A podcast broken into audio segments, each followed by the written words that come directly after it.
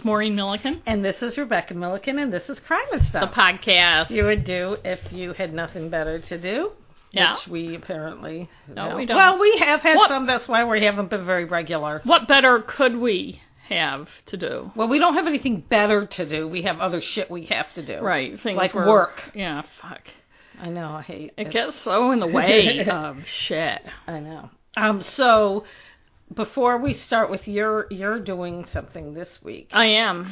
Um, before we start with yours, I have an update for episode 54, Albert Flick. Oh yeah, I also have an update for, I think it was 30, episode 30, thirty.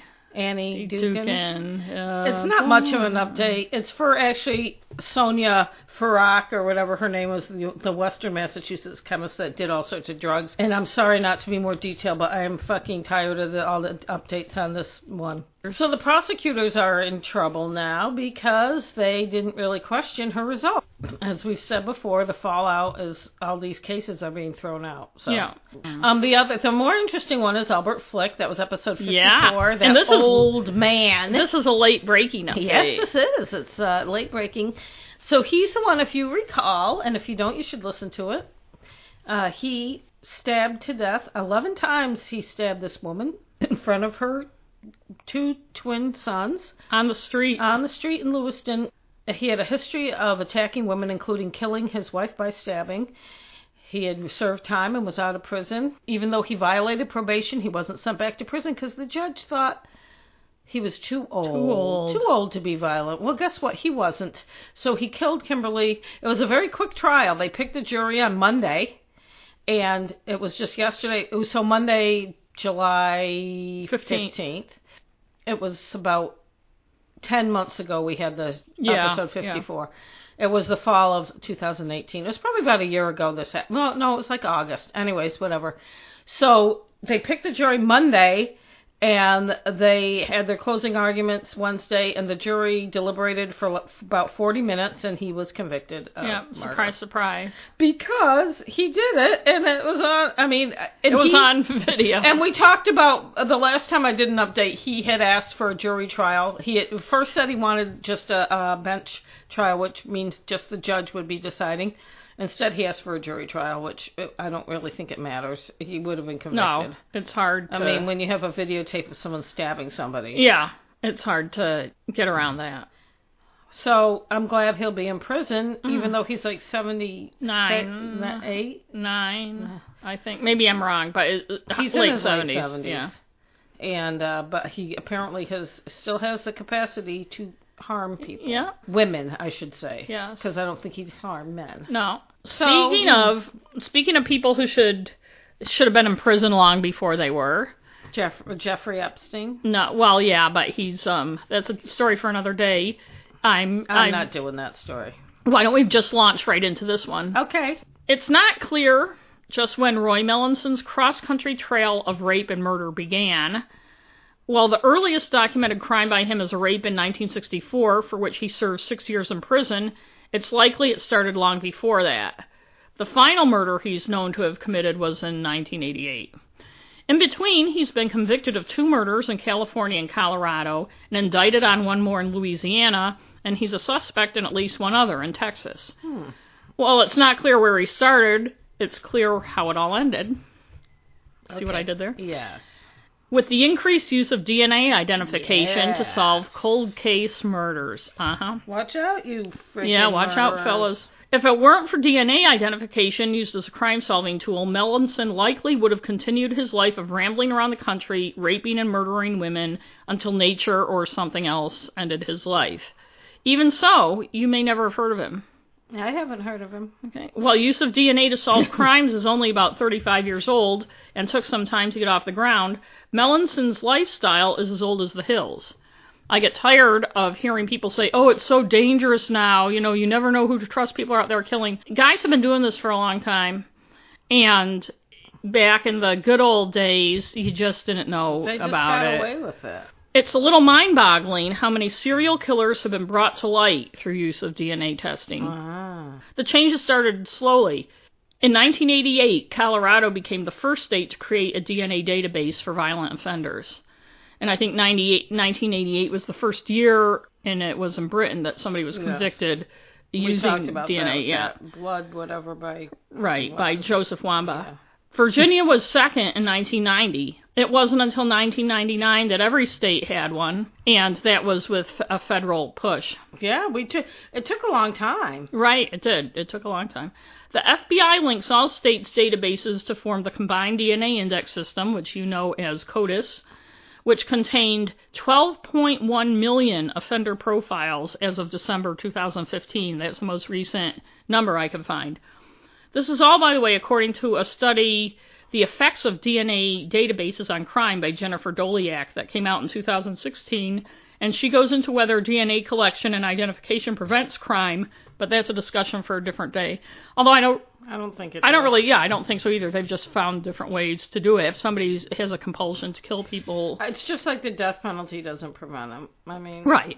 And the latest use of it, family DNA, is also taking off. Parabon Nanolabs, a forensic consulting company in Virginia that specializes in genetic genealogy and the one instrumental in helping nab the alleged Golden State Killer, earlier this year said they'd identified 47 suspects in cold cases by, you know, uploading their old thing to find out, you know, if they're like Scottish or whatever, and then Yeah. it turns out they're related to a And serial I don't killer. care about that. Right, whatever. About being Scottish or I- or somebody using your DNA to find a serial Both. killer. Well, we'll have to discuss that at another time too then. Fuck the serial killer. I don't care if they're related to me. Whatever. I, I don't care if a serial killer is. It's not that. Oh, I don't want people to know a serial killer is No. related to me. I'm just. I. I it's Yes, too long to go into.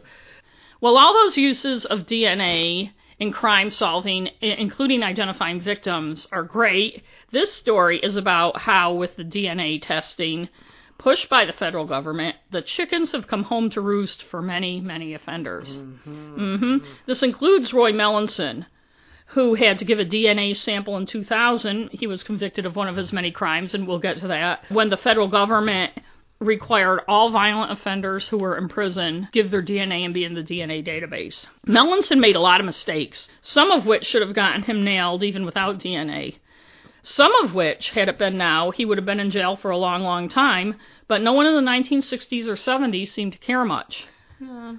If they had, Anita Andrews and Michelle Wallace, both of whom he killed in 1974, may still be alive, and Charlotte Sauerwin, I think that's how I pronounce it, and Pauline Klump, both of whom he killed in 1988, would most certainly be alive. And if the gap between 1974 and 88 seems like a long time, it's he was in prison for those years. Ah. He spent a lot of his life in prison, but every time he was out, he went on raping and killing Well, sprees. you know, he had to make up for lost time. It's telling, really, how pervasive serial killers like him were and probably still are.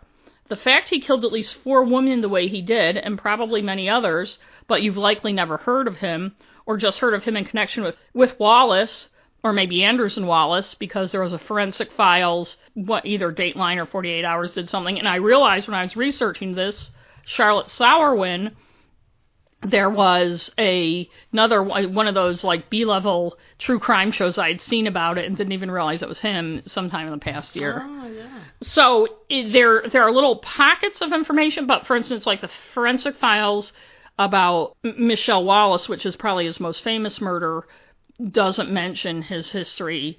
You really have to wonder how many people Roy, Melanson killed and how many other Roy Melansons were out there who just haven't been caught. Oh, there's lots.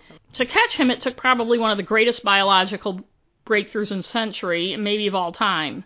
And I know there's been a lot. I'm not a scientist, and I know there's a lot of big scientific things that have happened. But I, hmm. but I really believe DNA testing has changed a lot of Oh yeah. things, not just with crime. It's really mind boggling. Look at all the cold cases, all the missing women, bodies tossed like garbage across the U.S., North America, and the rest of the world that would have never been solved if it hadn't been for DNA testing. I got most of the information for my story, by the way, from books by author Stephen Jackson, Smooth Talker, and No Stone Unturned, both of which are about Roy Melanson. No Stone Unturned was written in 2006, and it was about the Michelle Wallace case. Smooth Talker came out, I think, in 2016, and it refers to that case and brings some other ones in. He's the only one who's done a comprehensive Roy Melanson history. And the easiest way to tell the story is in chronological order. So I will. Okay.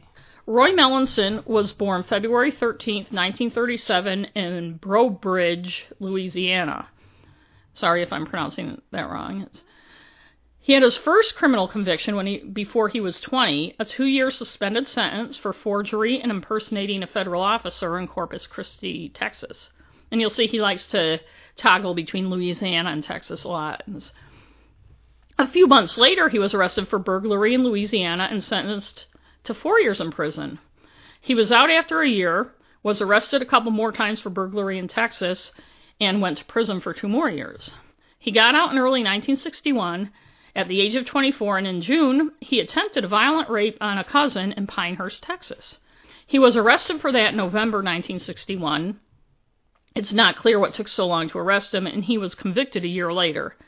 He was sentenced to 12 years in prison and served about seven and was released in July 1970. By now, Roy was 33, but he hadn't grown out of his pesky proclivity for violence and crime. In August 1972, a woman in Orange, Texas was on her way out to a club when she got a flat tire. Two men in a pickup truck, a young guy about 22, and Roy, who she described as stocky with a beer belly. I always like it when they describe them like that, or ooh, they, they had a really pockmarked mm-hmm. face or something. Stocky with a beer belly, they checked her spare tire, but it was flat too. They offered to drive her to get it fixed. And I wondered if maybe they just told her it was flat or if they did something to it without her seeing or something because I mean if the spare had been okay were they just going to change the tire and go on their way? I know. I mean they had to have some game plan in mind here.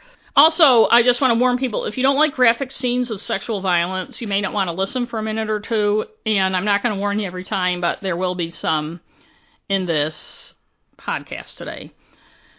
Anyway, as they were driving, Roy said he needed to change trucks and drove to a house and left the other guy off.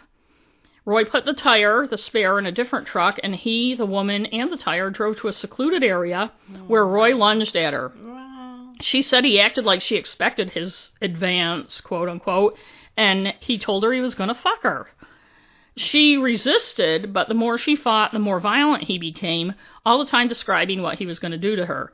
He punched her in the face with his closed fist, twisted her arm behind her back, pinned her down, pulled her pants off one leg, kind of a signature, it turns out, with him. But I think a lot of rapists do that because why take off the whole pants when you can just. Um, and he sodomized her and then forced her to give him a blowjob. It, gross, I know, after the. I know. He also forced her to perform, quote, other sex acts, though it doesn't say what they were. He assaulted her for an hour, telling her all the time to respect his wishes. Ugh. After he finished, he just sat there, and so she tried to humor him, hoping it would save her life. Yeah. She made him laugh, as well as offered him some tissue to clean himself off with. After mm. he was done with the tissue, he threw it out the window, as well as her torn underwear. Mm. He let her put her pants back on, and he apologized. He drove her to a gas station, arranged for someone to fix the tire, then drove her back to her car and changed the tire. How weird. Um, when he was done, he apologized again. When she got back into her own car, someone she knew drove by and asked if she was okay. Roy took off, but his victim had memorized his license number and gave it to the cops. Yes. They also were able to find the tissue and the torn underwear. Yes. So she gets an A for being a smart victim. She was. She told the story during Melanson's preliminary hearing on the case. The judge bound the case over for trial. Roy made bail, and he skipped town.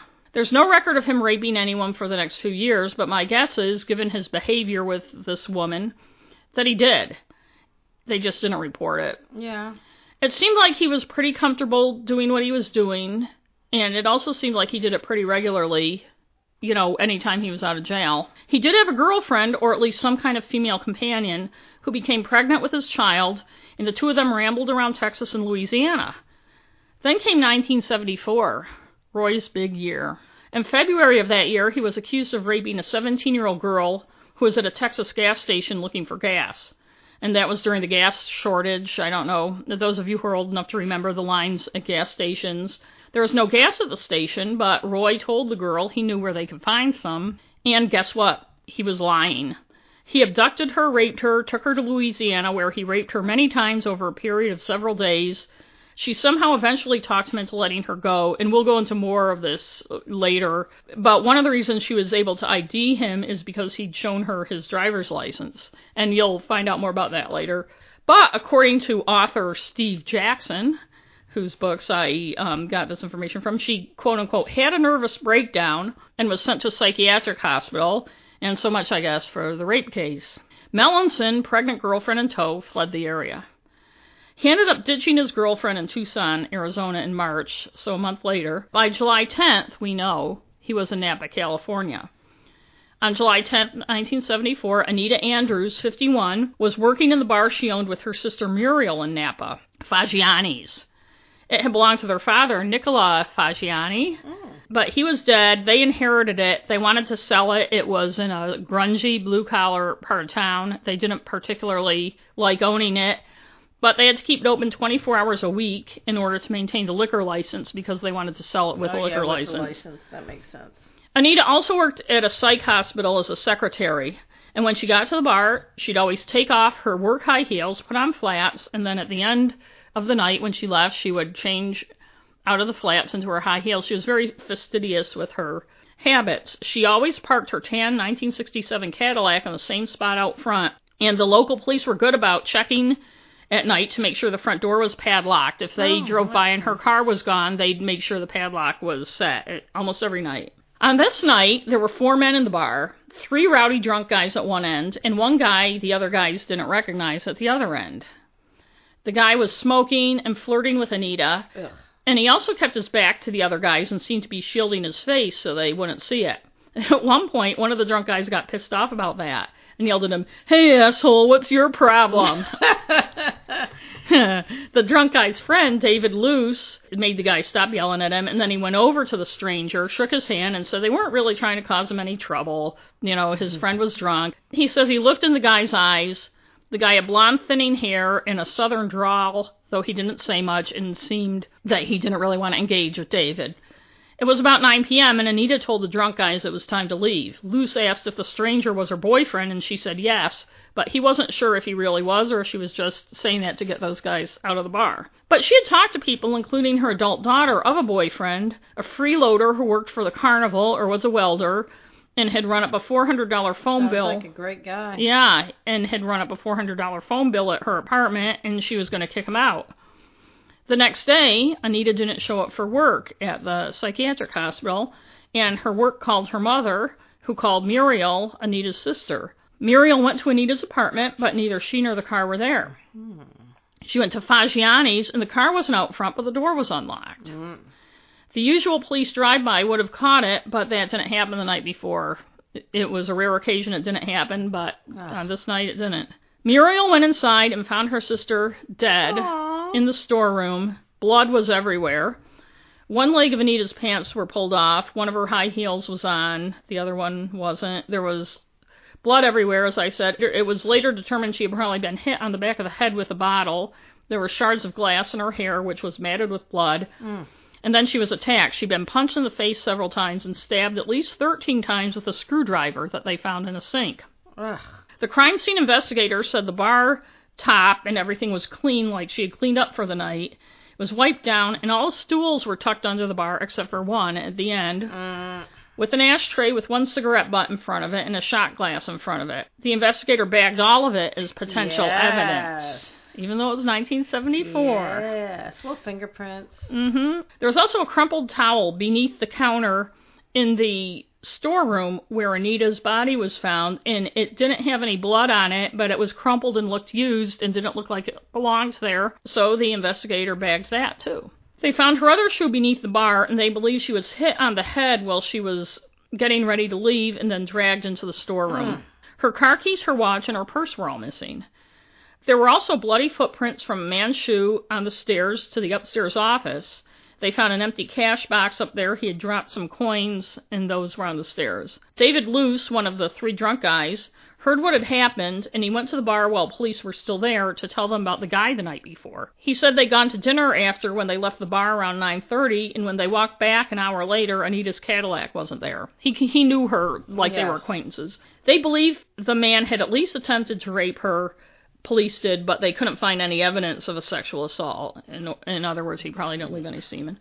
Police figured the stranger at the bar could be a suspect. Wow, maybe. Gee, I didn't even think, think? of that. David Luce and his friends said they thought he was just a drifter, but to others he sounded kind of like the um, Carney she had described she was dating, or the welder she had said she was dating. Steve Jackson writes, as the detectives chased each lead, they were unaware that the drifter, welder, carnival worker all might be one and the same man. Maureen says, "Why the fuck not? Why wouldn't they? I know. Why wouldn't you say maybe? No, she's dating three different guys. Yeah, including this drifter who just wandered into the bar. And he writes it was in part because her daughter, who was 23, didn't tell police immediately that the last time she spoke to her mother, her mother had said she was fed up with her boyfriend, a mechanic for a traveling carnival, because of the phone bill he'd run up. And he left the tools in the back of her Cadillac, and she wasn't giving them back until he paid the bill. Oh.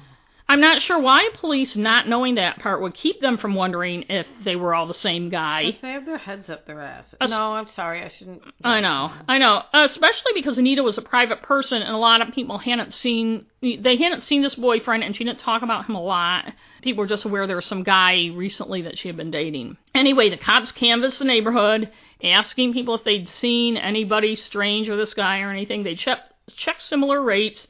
They checked possible suspects. Even Dave Luce and his drunk friends were suspect. There was another guy, um, his last name was Beal, who they thought possibly was a suspect. There was another guy, a friend of hers, Steve, who she was supposed to go out with di- to dinner with that night and had begged off because she wanted to go work at the bar instead and get some of the hours that they needed to get in. He was a good friend of hers, not a boyfriend, and they thought he was a suspect, but everybody's story checked out. About a month later, because information traveled so slowly way back then in the snail mail 70s, they found out her credit card had been used before midnight on July 10th, on the night she was killed, at a gas station in Sacramento. Ah. That was back when guys filled your gas tank for you. Yeah. And the attendant noticed the guy had a bloody towel on his lap. and there was a purse in the back seat, but the driver, despite having a bloody towel on his lap, seemed cool, calm, and collected. So the attendant didn't think much of it. I guess he thought enough to remember it, but not to like ask the guy, "Hey, dude, what's with the?" well, Bloody I mean, towel on your lap. ask somebody. I The mean, driver also gave him a credit card with a woman's name on it and said it was his wife's. He signed A.E. Andrews for the gas.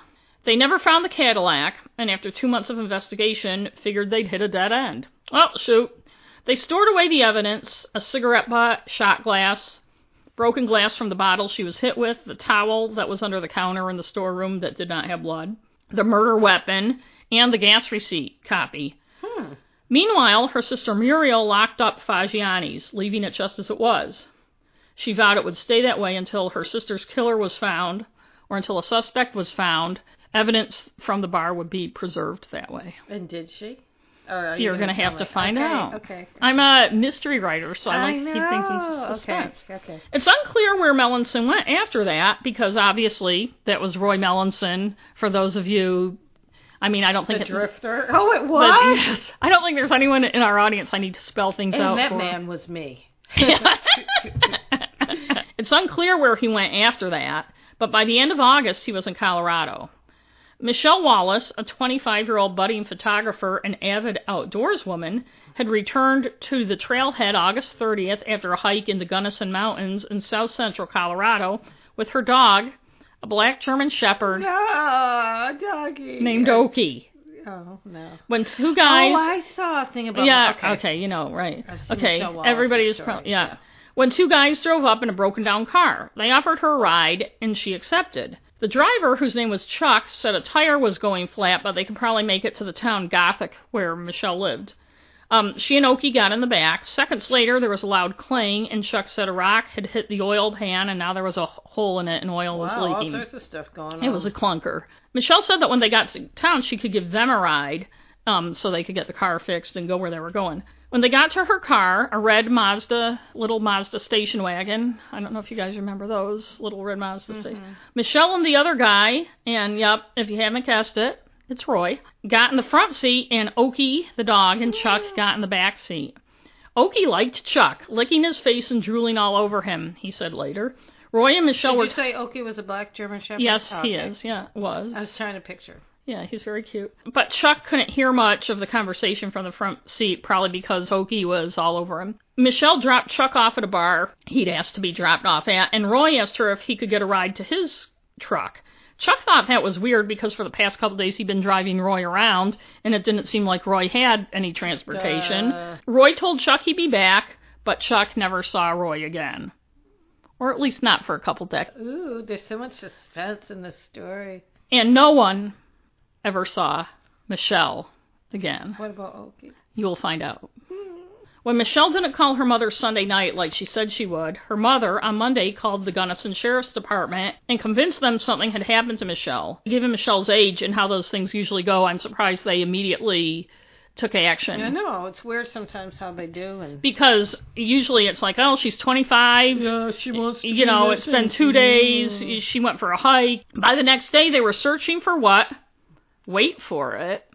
Would become the largest. largest search in Colorado history. It's always the largest or the most I know, I, but I have to believe since 1974 there have been bigger ones. I think they have. They At also- that time, up to that time, it probably Right, was. right. They also couldn't find her red Mazda station wagon or Okie. Her roommate, who had been away that weekend, gave them a hairbrush and her eyeglasses when the detective asked for something in the house that only Michelle had used. The detective was only 24, and it looks like I neglected to put his name in here, but it was his first major case, and he did everything by the book, including packaging and sealing the hairbrush and the eyeglasses. People called police to say they'd seen a dog matching Okie's description wandering around August 31st, but police couldn't find the dog. This was, just a few days crying? Later. They didn't say. About a week later, Chuck was listening to the radio with the other ranch hands he worked with when he heard about the missing girl on the news. He knew it was the girl with the red station wagon when he heard the description of Herb, the car, and the dog. He called the sheriff's department and told them about it, including the fact he'd waited until the bar closed that night for his new buddy Roy to come back. He told them he believed Roy was working for a. It says um, it's in the book a cattle rancher, but I think it might have been a sheep rancher unless they ranch both things. Anyway, Roy's toolbox had been in Chuck's car, but he didn't come back for it. Um, Boy, he was always leaving his. I know. I know. He probably stole them. I know. The next day, a rancher, Bob Nickley, who lived 10 miles away in Crested Butte, called the sheriff's department and told them he'd shot a dog that matched Okie's description. The dog had been chasing his cattle September 4th, and by Colorado law, you're allowed to shoot a dog if it's bothering your livestock. He buried the dog after he shot it, but he saved its collar. A deputy and Michelle's cousin, who lived in Denver, went to see, and sure enough, it was Okie's collar. Oh, little Okie. He just wanted to play with the cow. Well, he was probably upset because his mommy was gone, too. It just cemented the fact that something bad had happened to Michelle. She would never be separated from Okie. Several people said they'd seen a slick talking guy hiking with a teenage girl a few days before Michelle's disappearance, and the teenage girl was very subdued, but the girl was too young to be Michelle, so they discounted it as somebody different. On September 11th, they tracked down the rancher Roy had worked for, Frank Spadafora. He said Melanson didn't own a vehicle and he'd fired him a couple weeks before. It turns out Melanson met Spadafora in Grand Junction in a bar. Spadafora said he needed someone to shoot coyotes that were killing his sheep that were up in the mountains on their summer range, and Melanson, sa- Melanson said that was right up his alley Oh, I bet do it was. but rather than work once he got to the area, he started hanging around with Lucille Bur- Burton, who had five daughters. They were summering in a cabin there while Mr. Burton worked back home in Pueblo. Mm-hmm. Melanson told the family he spoke fluent French and apparently had them enthralled. At one point, he took a young friend of one of the girls, it doesn't say how young, for a horseback ride, and when they came back, she was very quiet and subdued. Oh. Mm-hmm. Melanson particularly liked 14 year old Sally Burton, and he was spending so much time with her and the other Burtons that Spadafora fired him. That was August 17th, so two weeks before Michelle disappeared. Melanson moved into the cabin with the six Burton women when he was fired. Those women are morons. Oh, it gets better. A week later, when the family was due to return to Pueblo, Melanson talked Sally's mother into allowing the 14 year old, yeah, to stay behind with him. Ugh. He kept her a prisoner in the cabin, and if she didn't do what he wanted, he'd make like he was going to hit her, and she'd cringe and he'd laugh. Now, here's something that really bugs me about Steve Jackson's book. I'm sure everyone hearing this is already a little appalled, and I think when I was reading the book, when I first read it months and months ago, I texted you about Yes. this too. Jackson writes, quote, When he wanted sex, he demanded sex. If she protested that she wasn't in the mood, he got angry and insisted. She soon learned if he if she didn't go along, he would force her anyway, and so, afraid of his temper, she acquiesced. So I want to point out that while Jackson did mention earlier in the book, I didn't say it here because you guys can do math, but earlier when Melanson convinced the mom to let Sally stay behind with him, you know, Jackson mentions that Melanson's 23 years older, but he never points out that she's a child and that any sex is not sex but rape. And even if she wasn't a child, the what he just described is rape. I I, I know Uh, it oh, well, but but I'm talking particular about the fact Yes. that she's 14 years old, and it's really annoying. And when I was first reading the book uh, months and months ago over the winter, I kept waiting for him to make that point, and he never did. And the book was written in 2016, not in 1974. You look at headlines right now, yeah, I know. they say underage women instead of Right. you know. Right. On August 28th, he must have gotten tired of Sally because he put her on a bus for Pueblo. That's when he met Chuck. And he met him in a bar near the bus station. That seems where most of Roy's male relationships are forged in bars. Yeah. Chuck was a Vietnam vet who worked on ranches and had a drinking problem. He was also a little gullible. Poor Chuck. Roy told him he was a rancher and was having trouble with a bear bothering his horses and wondered if Chuck knew anyone who had a gun who could help him out. Well, sure as shooting, Chuck had a gun. Chuck and Roy got in Chuck's car and went and got Chuck's gun, then went to the Burtons' cabin, but by now it was night, so Roy said they'd have to look for the bear in the morning, even though aren't bears nocturnal? Um, also, Chuck noticed there were no horses anywhere. Um, but they went to bed or drank all night, I'm not sure which. And the next day, Melanson said that he'd rented his horses to a guy who hadn't returned them and who owed him money, and he lived in a cabin way up in Kebler Pass and wanted Chuck to give him a ride up there so they could get the money and the horses. And Chuck's just sure, even though Chuck's car was a real piece of crap. Um, they threw Melanson's toolbox in the car and went for a ride, stopping to buy more beer. Mm, They kept driving around through the mountains on all these old logging roads. Chuck's car broke down a few times, but he said Roy was very intent on exploring all the dirt logging roads up the mountain. And remember, this was a few days before Michelle met them. About 10 miles up, Roy told him to pull over, and there was kind of a ridge and a drop off. Roy asked for the rifle, and Chuck gave it to him, thinking Roy had seen something, maybe the bear he wanted to shoot. Chuck, meanwhile, walked over to the edge of the ridge in front of Roy to kind of see what he'd been looking for, and when he turned around, Roy had a weird look on his face Ah, and said, never mind, and they got back in the car. Um, Chuck wondered later if Roy was going to shoot him and then thought the better of it. and take his car maybe. Yeah, and take his car, but the car was so crappy that I guess it was. they went back to town for more beer, and shortly after that, they met Michelle.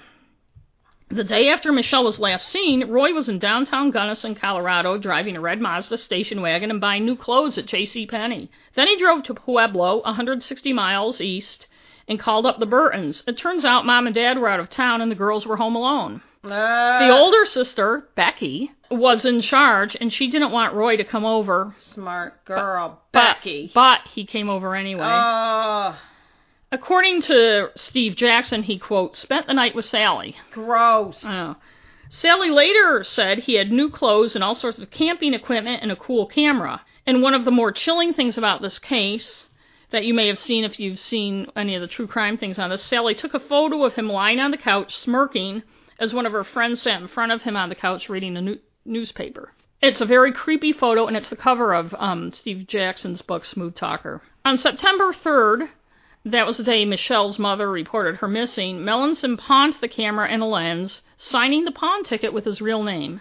Ass, dumbass. Uh, on September 8th, he pawned the sleeping bag and backpack. I guess it was easier to pawn things back then, and headed to Oklahoma, where he met another poor gullible sap in a bar, Thurman Wilder.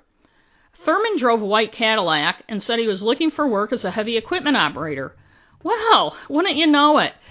Roy had a friend with a big construction firm in Pueblo who was looking for workers who could drive heavy equipment. Melanson would take him up there, but he had to bring the Mazda in for repairs. So Thurman let Melanson put all his stuff in the Cadillac, and they took off in the Cadillac for Colorado.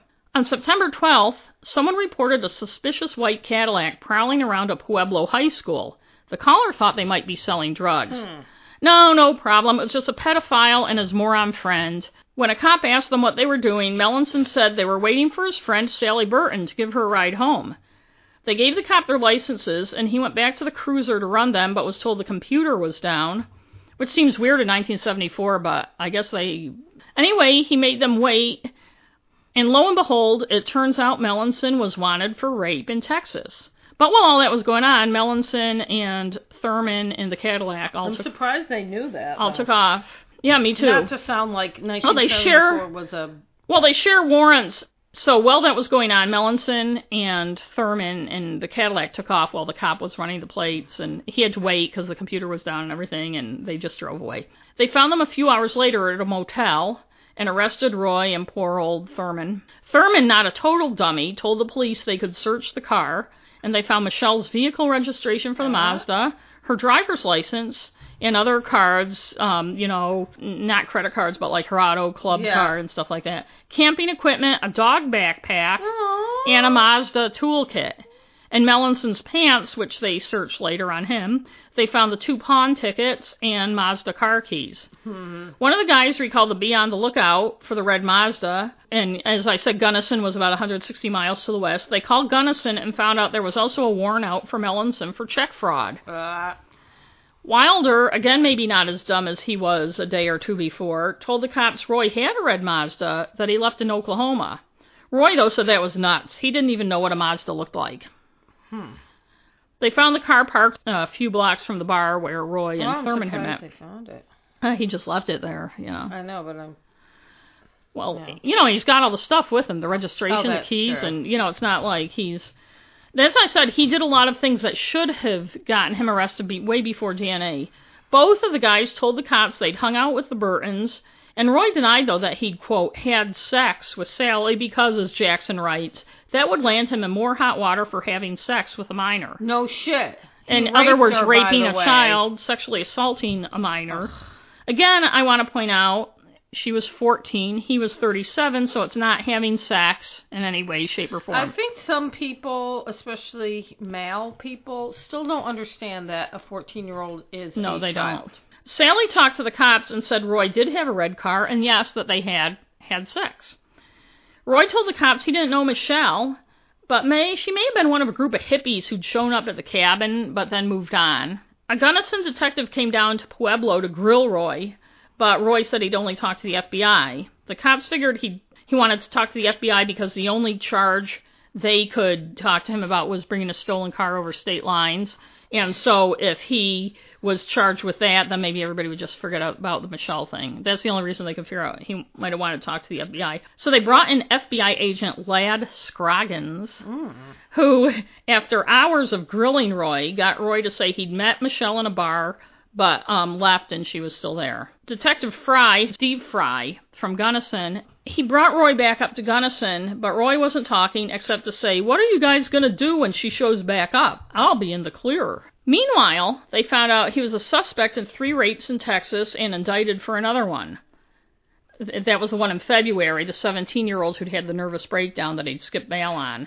In Louisiana, it turns out he was wanted for a st- series of strangulation murders, although we never find out much about this. I think they were looking at him as a suspect, but there's no detail. And I looked online to see if I could find more, and there's I have a little tiny bit at the end, but oh, not to disappoint anyone. But they brought in Chuck to ID him, you know, his buddy Chuck, the gullible Vietnam vet, and they were walking Roy down the hall, and Chuck said, "That's him, the son of a bitch. What did you do to that poor girl?" And Roy said, I didn't do nothing. And then they went after each other, and the cops had to separate them. A week later, they had the film from the camera developed. They'd picked it up from the pawn shop. The photos were of scenes from the camping trip. There was one of Michelle, she must have had somebody else take with some other people, her hair in braids. Yes, I've seen that. Yeah. That's how I. That's what I remembered about her. Yep. Yeah. There were a few of Okie with his little doggy backpack on. The last photo on the roll was one of Roy lying on the couch, smirking behind the girl reading the newspaper. Ah, yes, I remember that from whatever. I saw. Mm-hmm. Yeah, they showed that on Forensic Files, Yeah, I think. Forensic Files me. So yeah, they had a lot of stuff against Roy. Mm-hmm. But they didn't have Michelle's remains or body, as they say, so the DA didn't want to charge him. Fucking, are you fucking serious? Yes, I am. A few weeks after Michelle disappeared, her mother, Maggie, killed herself. Aw. overdosed on barbiturates. Michelle's father, in part, blamed the Gunnison County Sheriff's Department and couldn't understand why they didn't arrest Melanson, and frankly, neither can I. Yeah. I understand when prosecutors don't want an acquittal and are afraid they don't have enough to convict, but we've seen many convicted on much less, remains or no remains. Lots of times when people are perfectly innocent and there's no other, I there's know. no evidence against them. I know. Since they weren't strongly investigating the case anymore, what did they have to lose? I mean, it's not I like know. we're going to keep investigating, they just kind of dropped the case. And we know at least two other women, probably more, would still be alive if the prosecutor had just had the balls to move forward on Melis- Melanson in 1974. The deputy D- DA, Lynn French, said, There's no way we can file charges without finding her body or evidence that she met foul play. Let's see, her car being abandoned, her Yeah. dog being ab- abandoned, somebody else having her fucking car him having a photo of himself on her camera, him having all her belongings, him having a record that they knew of of previous acts. Even if they couldn't bring those up in the trial, it seems to me that they could have. That's evidence. And you'll find out later there's kind of more too. Melanson was tried in 1975 for fraud in Gunnison, charged with breaking into the car of another woman, Alice Moss, in Schofield Park, the same place he and Chuck had met Michelle. He stole checks from Alice's car and forged them. That's how he bought the clothes at J.C. Penney. Ah. Unfortunately, the day before the trial, the victim, Alice, got a call at her home in Boulder, which is a six hour drive away, from a woman who said she was the Gunnison County Court clerk and Allison didn't need to attend court the next day. So Alice stayed home. Melanson was acquitted because the witness didn't show up to testify against him. With that out of the way, he was sent to Texas to be tried on rape charges, and I believe it's never proven or anything, but I believe it was probably Sally Burton or someone who did him that favor and called the woman and told her she didn't have to show up. I mean, the court didn't call her and tell her not to show no, up. I understand. So You- it seems to me you could still there's evidence convict- of checks Yes. fraud, whether or not someone Right. testifies. Right, I know. I know. But whatever. It's it's like they weren't trying that I know. I know. Nobody, there was nobody, in a lot of cases, there is somebody who says, I am going to fucking get this guy no matter what. And at this point in this case, nobody, Yeah. that, that person did not exist. With that out of the way, Roy was sent to Texas to be tried on rape charges from the case he'd skipped out on in February of 1974, the 17 year old who'd been looking for gas at the gas station. The Texas Ranger who'd been trying to find Melanson since he skipped out on bail also believed he beat to death a woman whose body had been found in a field in that same area. Melanson was the last person seen with her, but they had no evidence against him on it. The 17 year old testified that Melanson raped her several times over the course of a few days, both in Texas and Louisiana, but he couldn't ejaculate, which made him mad and more violent toward her. And that also makes me think like Anita Andrews when they said they couldn't find evidence of sexual assault. Although there was that towel, that crumpled towel with no blood on it, so you kind of wonder. Um, but anyway, the whole time he had the girl, he kept her pantyhose tied around her neck and would tighten them and threaten to kill her if she began to struggle or make too much noise. She realized if she was going to live, she needed to somehow placate him, so she told him she'd tell her mother she ran away and she'd be believed because there were problems at home. Melanson, though, was acting like maybe they could be a couple. Ugh. He showed her his driver's license, remember I mentioned that earlier, and said he was the uncle of a girl she went to school with and that he'd been stalking her, though I'm sure he didn't use those words since they came into use in the 90s and this was 1974. He let her go, but he told her he'd kill her if she told anyone, but she told anyway Good girl. and she testified to all that in court in 1975. He was found guilty and was automatically sentenced to life in prison under Texas's three strikes law. Wow. Thank God. He's going to be in prison for life and never hurt another woman, right? Mm, mm Well, mm, not so mm, fast, you silly optimistic people. God damn it. While Roy was sitting in prison in Texas, plotting all the women he'd raped and killed when he got out, and also planning how he was going to get out. And one thing I want to point out is something we see a lot. Once a serial rapist with violent tendencies gets caught a couple times because his victims have the strength to testify against him, he says, gee, I'm not going to let that happen again. And victims stop living to testify Yes, against him. true. But anyway, while he was sitting in prison, something happened in Colorado in 1979.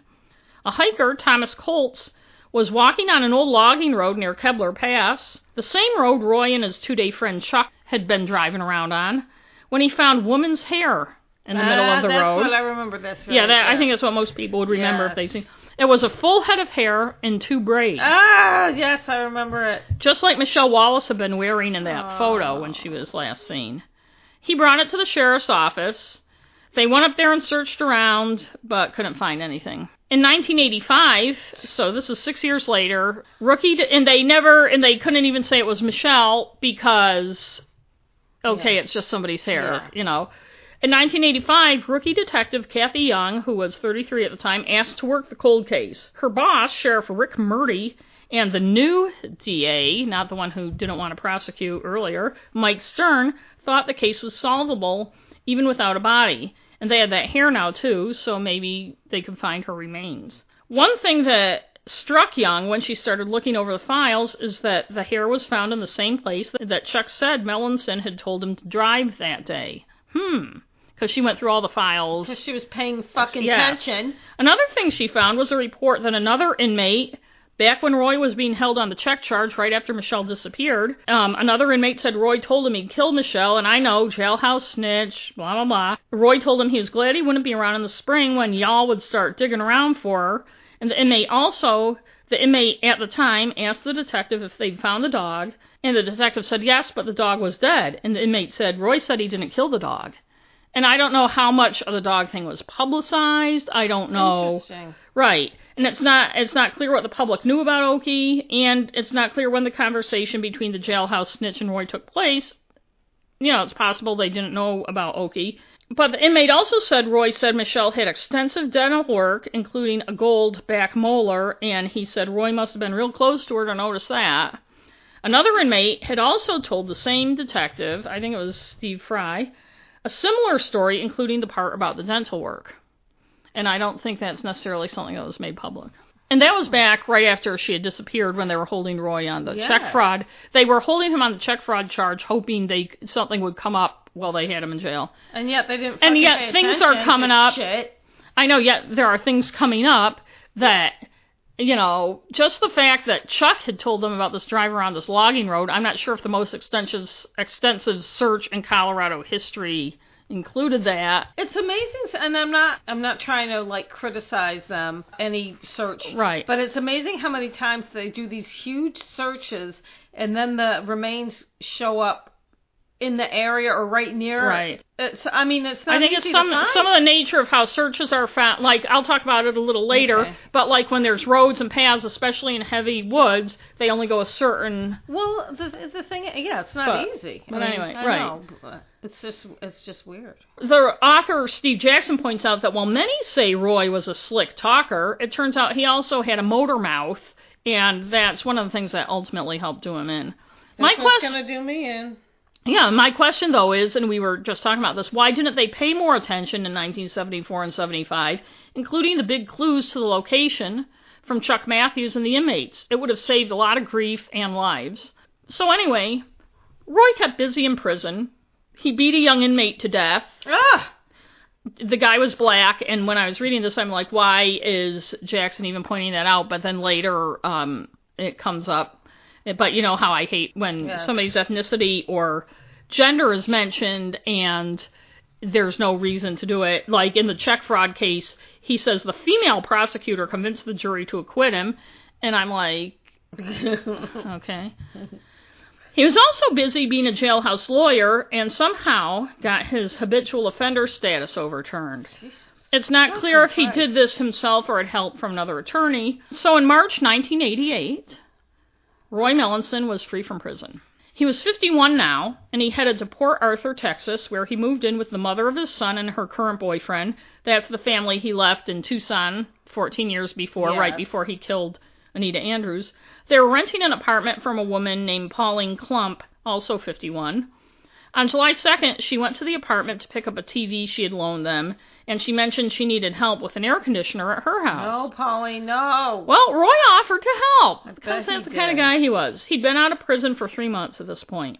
The next day, Pauline's car was found parked in front of a grocery store, the TV still in the back seat. No one could find her, though, and they couldn't find Roy.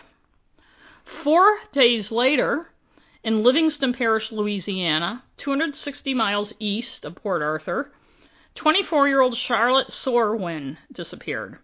She'd indicated to her boyfriend, Vince Lejeune, who was also 24, that she was going to go up to some land where they'd been planning their dream house. Aww. They'd been talking, arguing a little about clearing it, but that was expensive, and Vince wanted to wait. And Charlotte was impatient. She wanted the dream house, she wanted to get married, blah, blah, blah. She'd met a guy who told her he could do it cheaply, No. and she was going to meet him up there. Oh no. And this is four days after Pauline Klump disappeared, well, by the way. he, you know. And this is one that I saw on another true crime show and didn't even I think it could have been maybe it was before I read the Roy Melanson book. I didn't real even until I was doing this realize that this was one of them. When Vince got home from work that night, Charlotte wasn't home. Her little 380 Beretta gun was missing too, which wasn't normal. She didn't really like the gun. Vince thought maybe she'd taken the gun as a precaution since she was going to meet a strange man in the middle of nowhere. Vince. And spoiler, if she did, it didn't work. Poor Charlotte. Vince started to worry as night fell and she didn't come home or call. He started asking friends, and one said he'd seen her, his friend Ricky, said he'd seen her talking to a strange guy at laundromat, and he overheard it was about getting the land cleared. Mm, Her friend Sheila said Charlotte had told her she was talking to a guy about getting the land cleared too, and Sheila suggested maybe Vince wanted to go out to the land and see if Charlotte was there. When he got there, her car was parked on the grass, and the stereo and speakers were missing. He popped the trunk, but it was empty.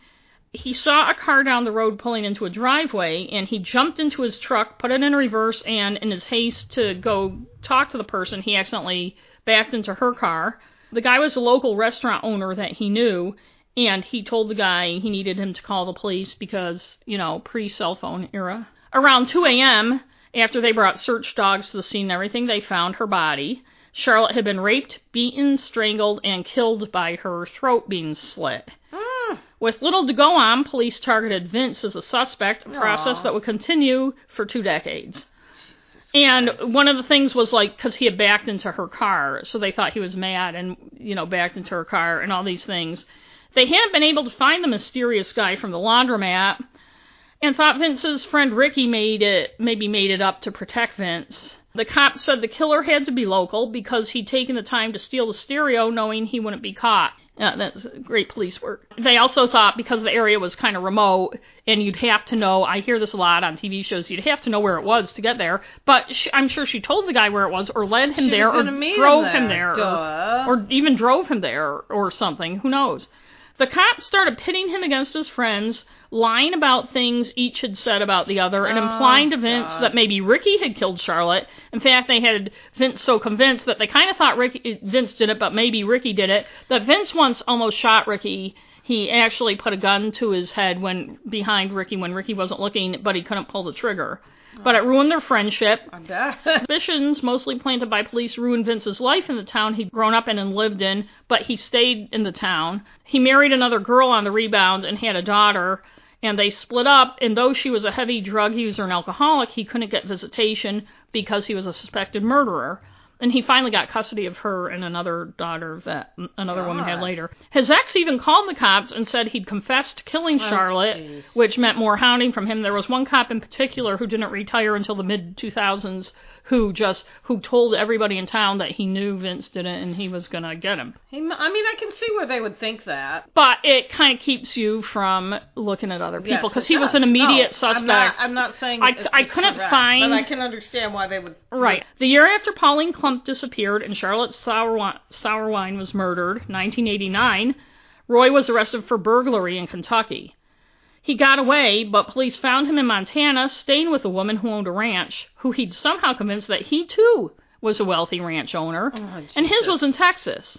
He was driving a car with Texas plates and carrying a 380 Beretta with the serial number filed down. Hmm, interesting. He fought extradition and wasn't returned to Kentucky until 1991, where he was convicted of burglary and being a felon in possession of a gun. He was sentenced to 20 years, but could be out in five with good behavior. Of course he could. Even though he killed somebody in prison. When he Well, that was in Texas, before. though, and I it was know. a black guy. But um, God. I know. Kathy Young, the Colorado detective who, all these years later, thought she could make a case against Melanson, was still investigating. By now it was the early 90s. She tracked down Chuck Matthews, as well as the Burtons. And Lucille Burton, Sally's mother, said the girl who'd gone horseback riding with Roy way back when he first moved in with them when they were vacationing, said later he'd raped her, but she'd been afraid to tell anyone. And memo to Lucille, author Steve Jackson, and anyone else, he also raped Sally No repeatedly. shit. Yes, Duh.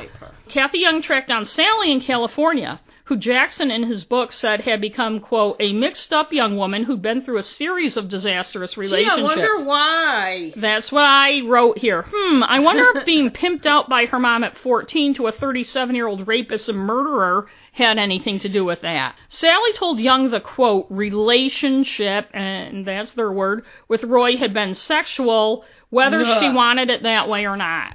Jesus Christ. He never hit her, but always let her know who was in control and that she better not cross him. One time I wanted to leave the cabin, but he said I couldn't, she told Young.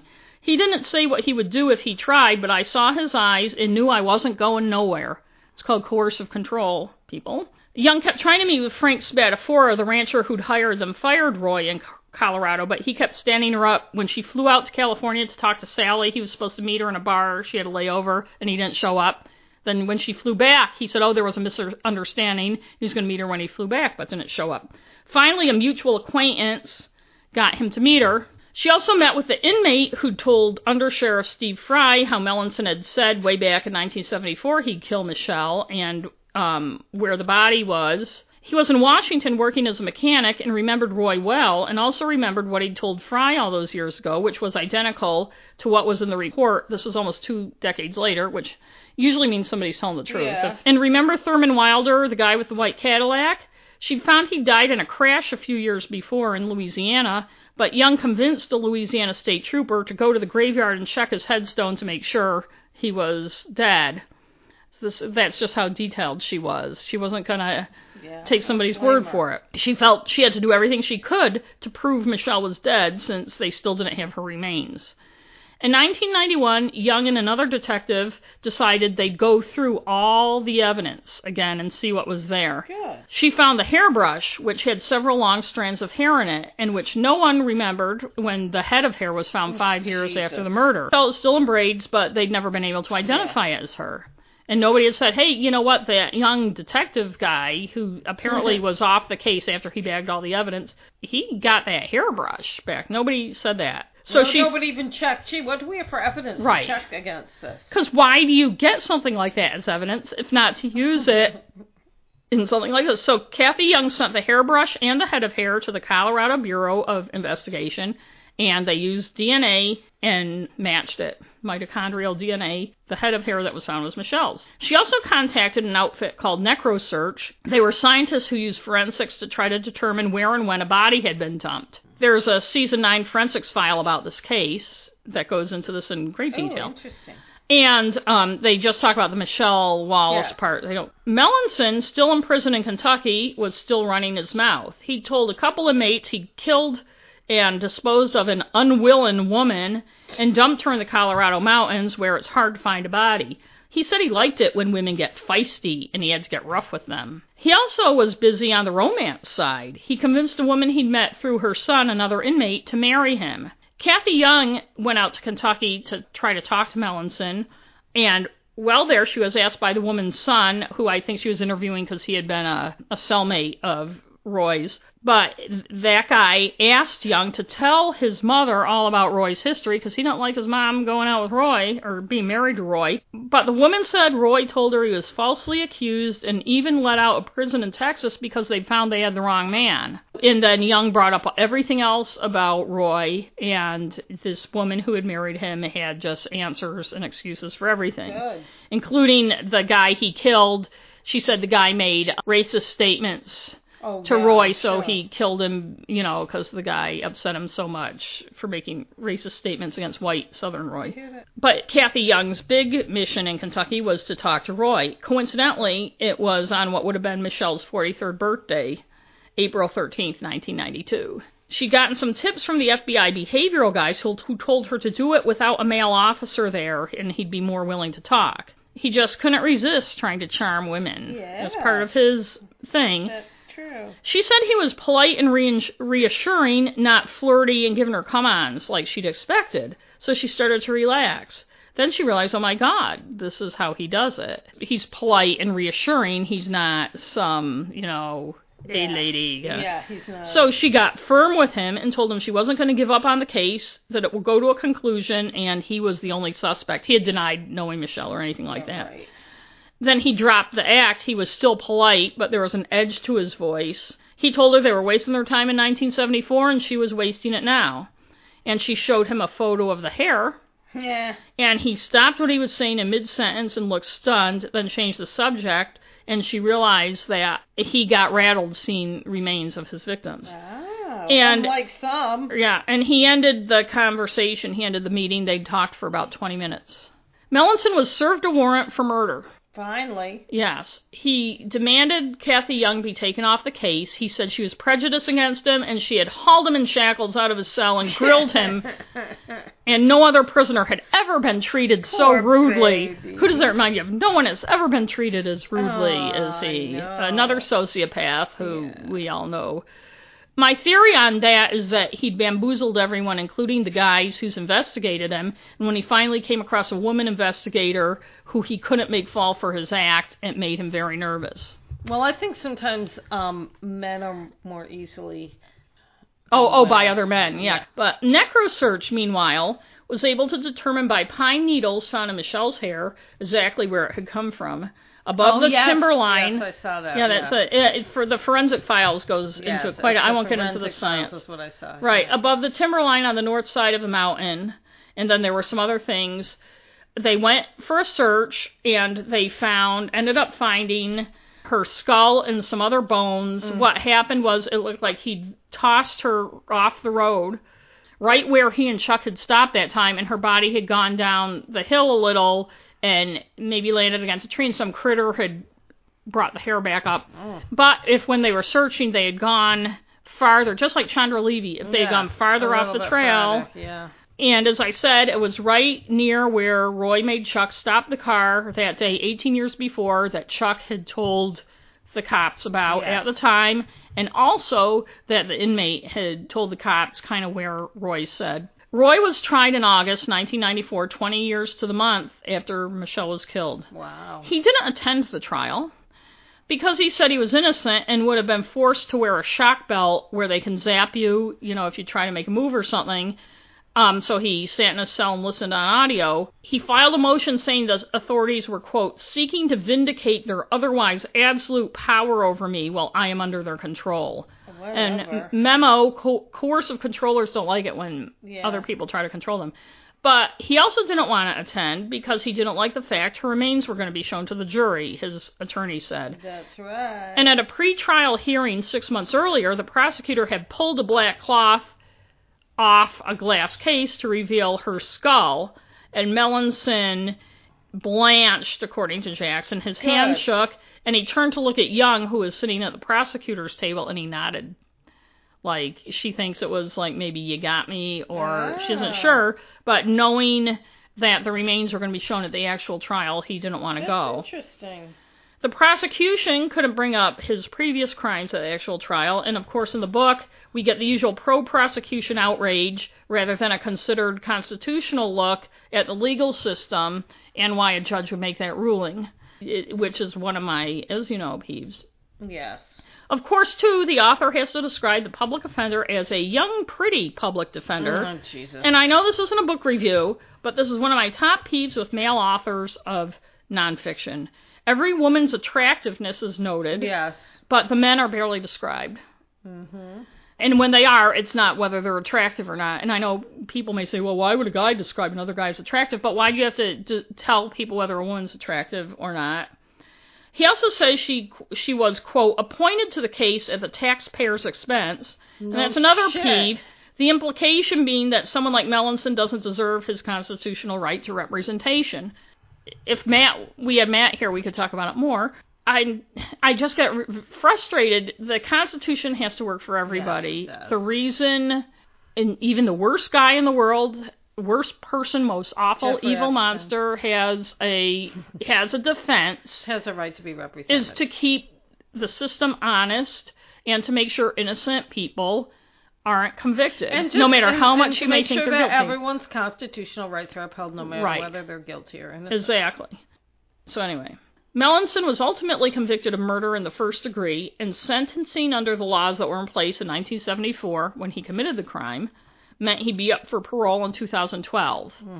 And this was 1994, and that doesn't mean like his sentence started in 1974. It means that there was a more lenient law for that charge in 1974, Yeah. back in the old free will and 70s.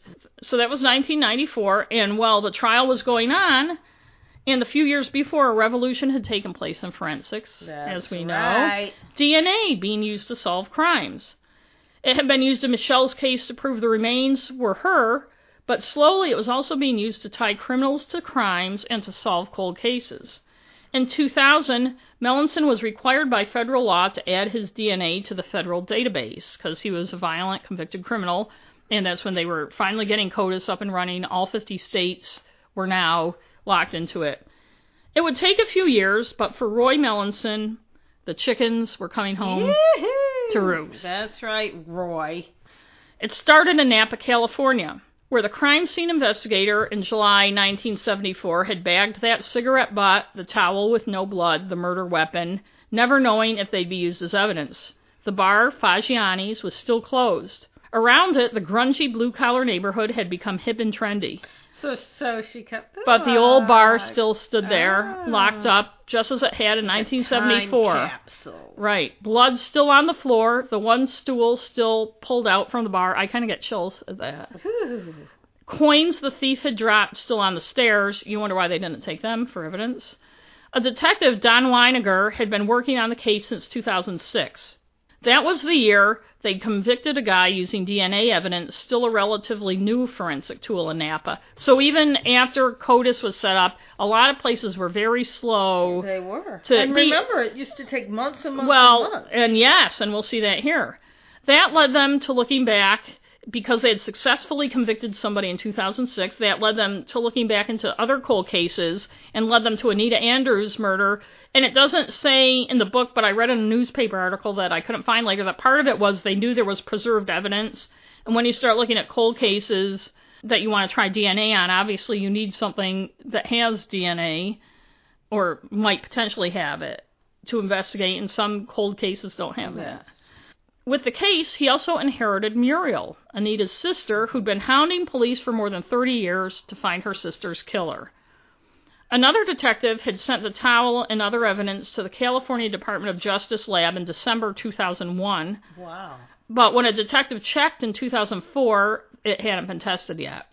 Well, I bet with cold cases they're Well, not priorities. Right, they're so, not priorities. And California had a lot of, and especially when DNA testing first started, it went very slowly. By 2006, Weiniger still couldn't find a record of the results, so he called the criminalist listed on the report, and she found that the towel had tested positively for male DNA, but it was degraded um, and had to go to a private lab with better equipment. Yeah. Ah.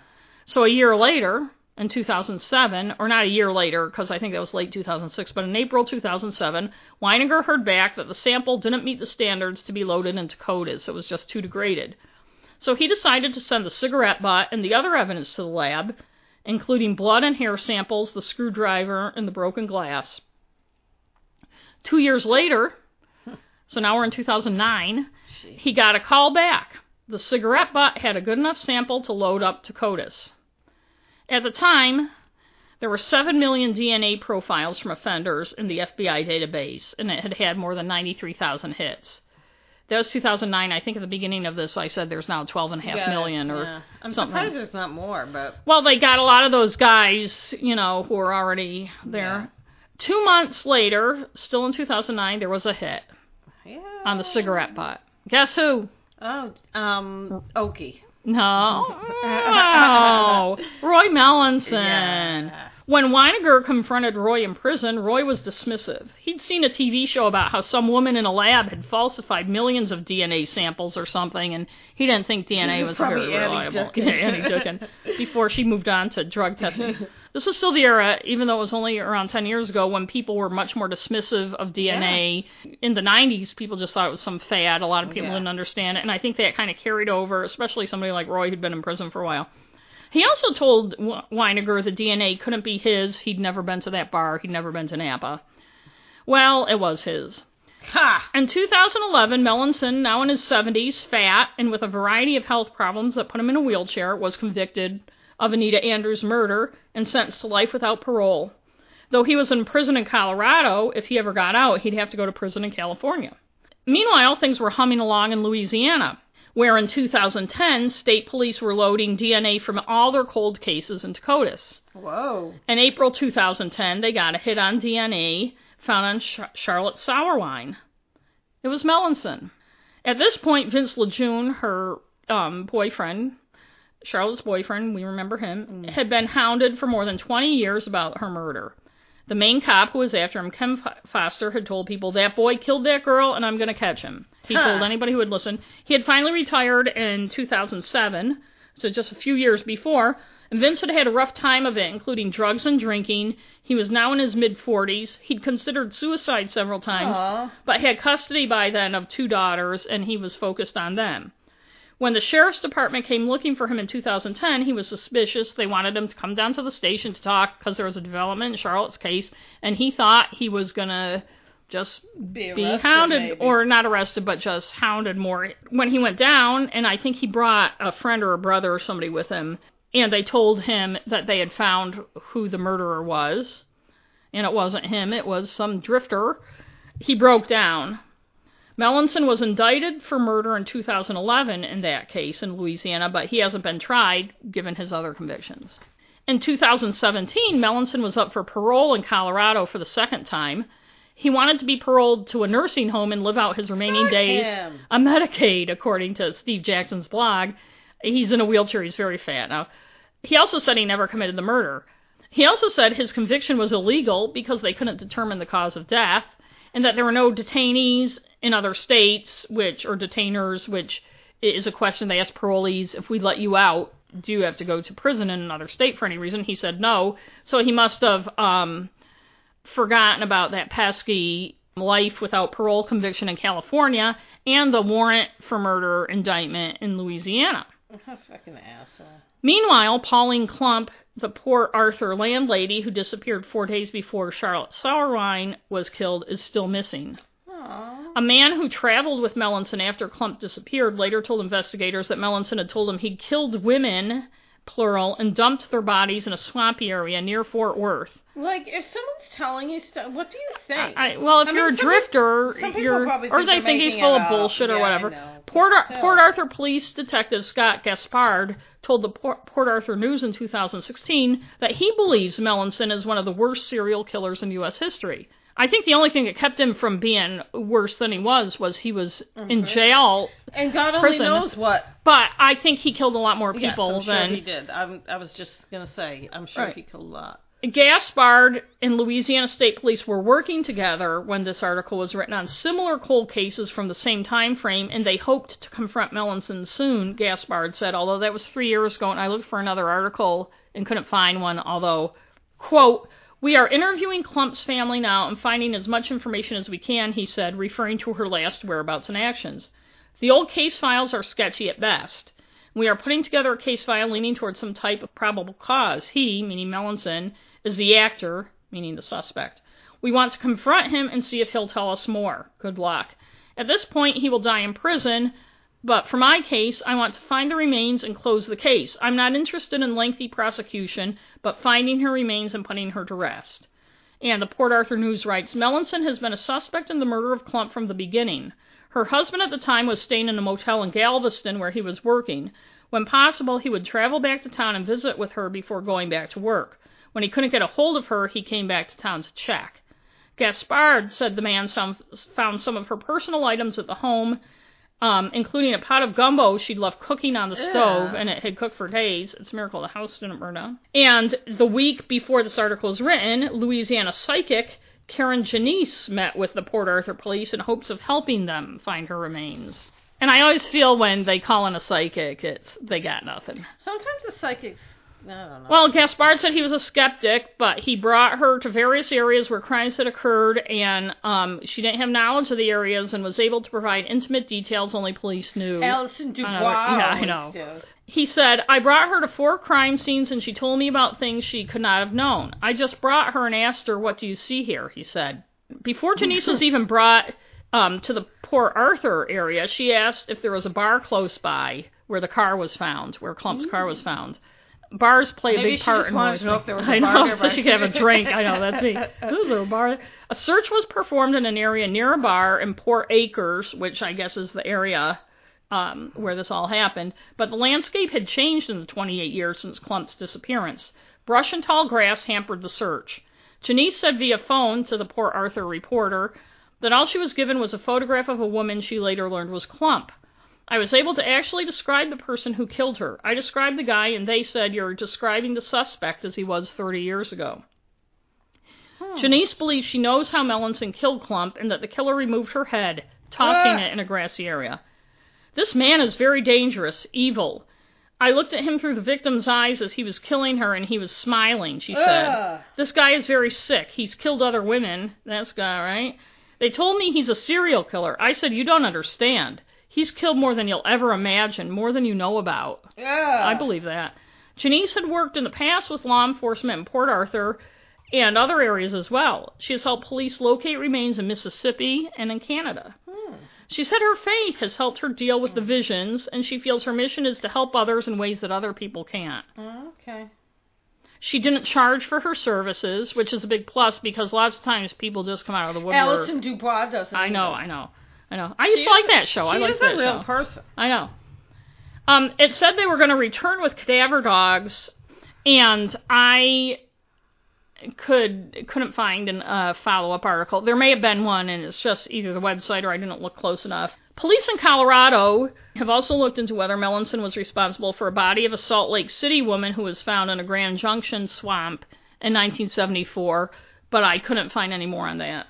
And as Steve Jackson points out, whenever he was free from prison, he attacked women. Just the fact that after he killed Pauline Klump, which he obviously did, four days later he killed Charlotte Sauer. It's like Ted Bundy was. I mean, like just. Going I know. like yeah, a- he escalated Yeah. big time. Well, it was DNA combined with a healthy dose of Melanson's carelessness, arrogance, and big mouth that got him convicted. In a lot of ways, the DNA shouldn't have been necessary. No. Not only has DNA changed things, but people's attitudes have also changed. I'm not sure what could have been done differently with the Anita Andrews case, the Napa one, but it boggles my mind that he wasn't nailed for Michelle Wallace, given all that they had. Well, I understand DAs don't want to convict, like I said earlier, without a body because they don't want to get an acquittal. There was just so much. The fact, too, that he was residing with a 14 year old girl should have had him in prison No shit. and also forced more of an investigation. I feel like there were a lot of avenues. I know I'm not a cop, I'm not an investigator. The book doesn't necessarily say everything they were doing, but there were a lot of dots they didn't necessarily connect. And I think attitudes towards women back then, like the 14 year old, I think somebody should have looked into who called Alice Moss in Boulder and said, don't come to court. I know. You know, these, And also, that was a long distance call. right. It would have been easy to. And and I also think of Vince Lejeune in Louisiana and how his life was ruined, I know. and how the total focus on him may have kept them from looking more closely at other evidence. And well, things have changed in some ways; they haven't.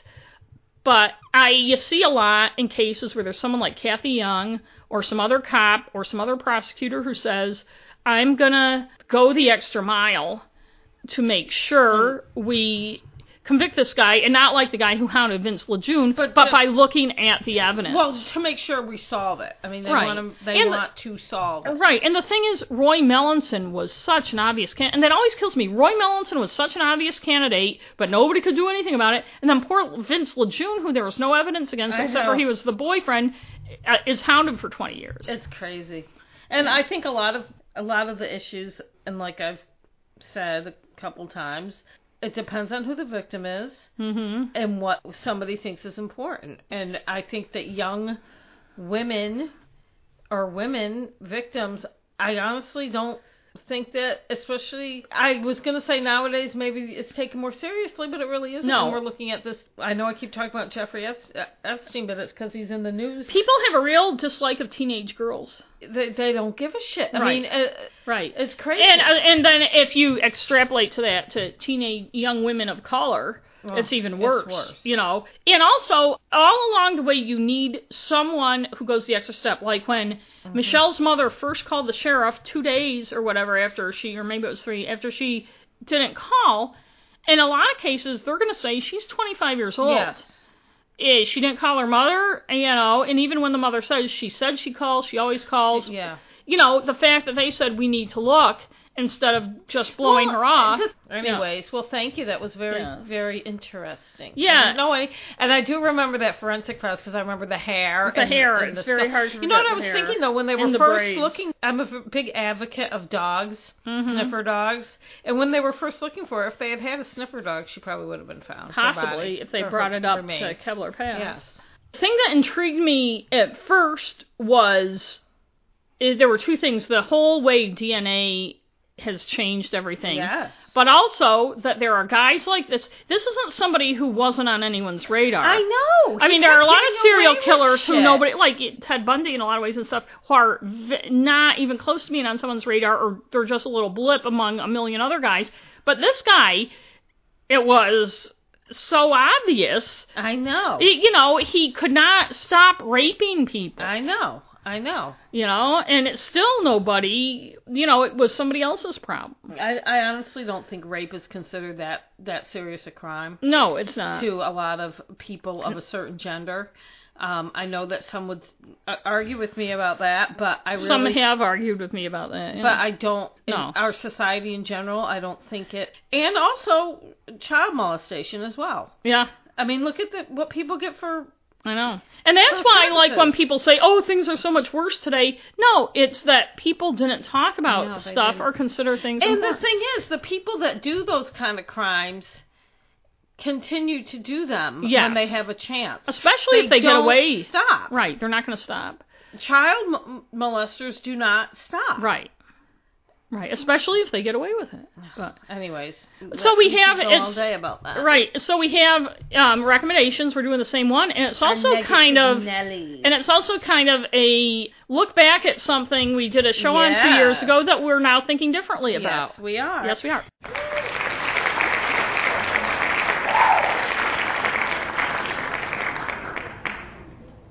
So today our negative Nellies. Yeah. We both watched on HBO. I Love You Now Die. Yes.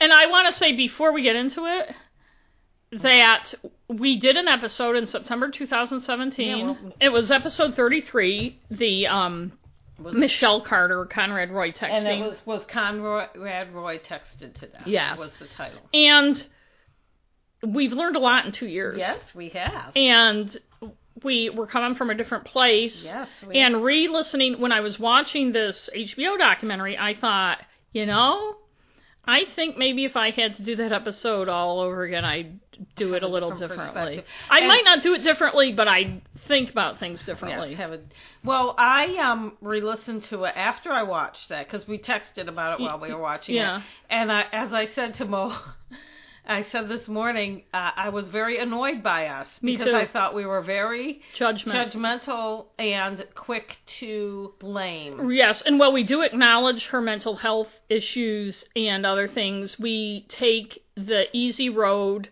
that and I feel like part of it, not that I'm making excuses for myself, is all the information available was, you know, from the Painting her as media. mean girl, right. the mean and girl stereotype. you can and when you watch the documentary, you can see that there are different ways you can present information. Although I will say, and I didn't mention it in our um in our episode, But I remember when I watched it on was it 48 Hours that did the show? It Mhm. must because Dateline has one that I'm not going to watch that was just recent. Yeah. That I found him kind of annoying, even though I felt bad because he was a yes, I I'm I'm looking at him in a different light. But I did even back then. I thought he was annoying Yes. when I saw his video. But why don't we launch into our rating now? So it was I Love You Now Die um, on HBO. It's a two-part series. The first part focuses on the prosecution, and then the second part, I think, is a little longer, focuses on, the, the defense. defense, right? So our first thing is the Bad first reenactments. bad reenactment. There weren't any No. that I think they would show things like they showed a generator. Maybe it wasn't the gen, but they didn't really have. They did not They have. be- did not that I remember. They had. They just showed the text on Right, screen, which to me isn't is really comes under visuals. So so none for Zero, that. yeah. Narrative cliches. No. No, it was another case of there being no narration. Yes. There which- were which we there were like. words on the screen, Yes.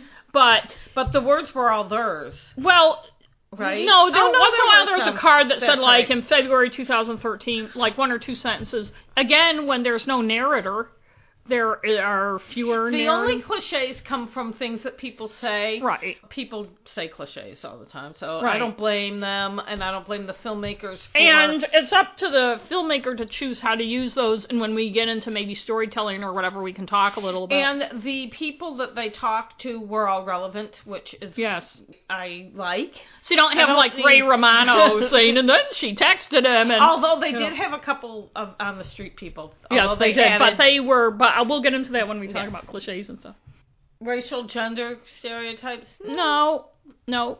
No, You only everybody really- was white, right Because it was because it's- that part of Massachusetts. yeah and the south shore and you mostly get those again when you have a narrator although Yes. or, although a filmmaker can choose who they're going to use but in something like this it's white white city It, well, it, when it's a documentary, it's harder to right to do that right when when you're just dealing with the people who are involved. I mean, Right. they are what they are. yes When it's fiction, it's different.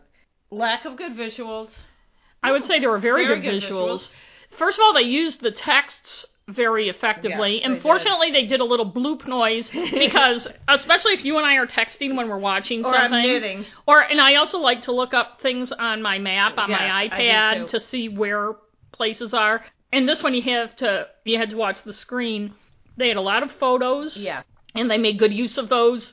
They made good use of even small things like the media scrum. I saw my friend Denise, who works for AP. Yeah. She's in Virginia now, but at the time she covered courts in Boston for a long time, and I got little a couple little glimpses They of her. showed all that, and they showed the um the the setting. I like more, but uh, it's not. I I wouldn't take any points off for them. But in general, I don't know how much the setting had to do with it, but I still like seeing. I like seeing the setting when it's accurate, which they did. I mean, he, his father is a boat captain, Yeah. and they live on the South Shore, and so they would show the boat, the similar boats, and they would show the towns, and they'd show Boston. Although they make it look a little more picturesque than sometimes. well, they are. always do, but but I was watching one of some older true crime show that, and I was watching it because it took place in Maine, which I it was Jim Hicks. Most of Maine's towns are very very small Yeah. and they're showing like Bangor or whatever instead of the town like they're talking about I think it was it wasn't Pittsfield but it was one of those towns Yeah. Canaan or but they're showing Bangor you know Well, and it's it's like, like, that one when I did the Nicole Cable when they had the uh the like reenactment and they're driving through like the city. right It's like it's like where where'd they go place you, you you gotta. I think if you're from a larger city, you don't realize how small the towns and cities are in places In like Maine, and there are or not in any skylines. state that's But I think in this documentary, It the good. setting, I mean, we're fair, both fairly familiar with Massachusetts. And also, they had a lot, they had a nice variety of photos. They showed relevant ones. And I like nowadays that where people are using drones so much. I actually love the aerial views. Yeah, There's a I lot like- more of them now than they Yes, used I, to I do like the aerial give views. really good and they also made good use of just, I guess it's called B-roll or whatever, just crowd shots, Mhm. people shots. And they did the thing, which I also like when they're interviewing somebody, where they'll also have a shot of the person just sitting there, Yeah, um, not talking. yeah And, you get a um, sense of them. Yeah, Same She, I, did. Um, I, I should remember her first name, but her last name's Carr, and I realized that I've lo- I like all her documentaries. Although I haven't watched the one about the cannibal cop yet no, because I, haven't. just What was the other one? she did the Olympic gymnast one, Yes. which was very good. I didn't see that. We see. Yeah, and she did Mommy, Dead, and Dearest, and her name's Erin Lee Carr, and she's fairly young, but I love Mommy Dead and Dearest. And and I good. really liked the Olympic gymnast one. She has a very, and we'll talk about it in a minute, but a very good storytelling Yes. sensibility. So the next one is Missing Pieces. It was pretty well. There were things in there I didn't know about. Yes, it was. She a lot of things that we didn't we didn't Yes. know. There might have been more that she could have told, but There's a lot to the story. I think she had everything that needed to be in there to tell the she story. She couldn't. Some of it she couldn't do because Michelle Carter would not be interviewed, and neither would any of her family. Right. So Although that didn't stop her from doing a good job. no, she did a good that job representing that side. Inaccuracy, anachronisms, no. No. Like we were just saying, the setting was, the visuals were good. Uh, she didn't misrepresent. No. No. the town or No. anything like that. no. Storytelling, good. I, I'd say that is the, the the best thing about it. First of all, the way it was set up in the two parts, we were talking about this earlier. The first part that kind of pre- that presents the prosecution's case is the familiar story, Yes. and it's the one we were playing off of when we did Well, our episode. one, I mean, I hate to be one of those the media, but that's how it was presented. This Yes. girl, this sociopathic, mean, manipulative girl, who obviously had mental health issues and desperately she- needed attention. She hounded this boy and Into- who was vulnerable Right. into killing himself. Right. Although it was, or maybe it wasn't the first episode that did bring up the stuff about the father. And listening to our old episode that we did, I mentioned that the CBS one I saw didn't have the part about the father beating him up No. at all. And the father was interviewed in this, and you can see he's a dick. dick. He says what many people who abuse other people do is. Yeah, Oh, we got in a fight. he said I was. It was equally. Yeah, but the kid was the one whose face was all beat up, Yeah. and he also said I was just being a parent. the father's girlfriend called Conrad a piece of shit Yeah. during this altercation, which Yes. made me think she was a fucking bitch too. Yeah, I and so she does what I really like in the documentary, where you're presented a story that you think you know, and as you're watching it, you're like, yes, this is a story I know, and then the layers unfold. I felt like the second part was a tour de force Yes. of just excellent, just the way she used the elements, the way she used the texts. Because Yes. because one thing about the, the, first story part just showed the the text that we had all seen. Right. We had seen a lot of those. And texts. yes, and remember, I read the whole Yes, day of did. text on You our did. episode. But the way she told the story was, and like a lot of documentaries would have had actor voices reading them or would have showed somebody texting, and she just popped them on the screen with that boop noise. And which was good because the you don't want inflection right, because you don't. and it- so you have to watch the screen, right? But I like it when I like the method of storytelling where you're presented something and you think that's what it is, and you're just going to see the same thing, and then It makes you rethink it stuff. unfolds. It Yeah. certainly does, and we definitely And did. she did a good job because by putting the prosecution one first, like you were saying, that's the one that we all, everybody who was reading about it, kind of knew. Right. We all knew. I mean, she added to it. There was more Yeah. more information. There it was, more, certainly same- more about the father, and she was very effective in some things like during the trial, and I think this was on the second part. The defense lawyer just brings up very briefly, and it had been admitted in court uh, that the family split up because of the father's domestic abuse. Yes. And the mom kind of makes a show of getting up and leading her youngest daughter, who looked like she might have been 11 or 12, out of the courtroom. My feeling is, why do you bring that child to the court? They're going to talk. First of all, they're going to be talk about Conrad's I death know. graphically. I but never have brought it but so the mother makes this kind of big, you know, I know she's the mother of a dead kid and stuff, but makes this big show. But the that moment said a lot Yeah. And said a lot about the family and what was going on. Well- and the filmmaker used it But just even the right in the way. first part, where the mother is saying, I had no idea he was feel, feeling that way. But then you you You then find out he tried suicide tried it four times. which we already knew because Right. but still, uh, it reminded me of stuff that I had. Not that I don't want to fault her because it's horrible. Right, right. What happened was horrible to the for the mother and everything. But come on, And also, she used some people you don't see. Like, there's this reporter for Esquire, and Oh, when he first came on screen, I'm like, oh, this guy's going to be a total jackass. no, but he was. But he was actually one of the most insightful people, and I want to go see if I can find the story Well, he's it's obviously. funny because I listened to um I just listened to True Crime Obsessed doing. They just did the first. That's all I've listened to so far is the first part, and um they didn't like what he had to say in the first part, but I didn't feel like he was saying what he felt. No, he was I saying he was what, saying people what people felt. felt. He was like, he, the when Greek he said, chorus. "Oh, she was ready to get photographed," Right. And the and the, uh, someone took offense at that, but I think he was saying, he wasn't saying, "Oh, she was." He was saying she knew because she would because she's a young, pretty girl, right. And if she had Right. looked like shit, they would have commented on the fact Right. that she looked like shit. Eh, So right, and he win. and you might he as well was look good if you can't win. And a lot of the, these shows use a bunch of like different reporters, and they all say just really obvious things or things you've already seen, like that talking head syndrome.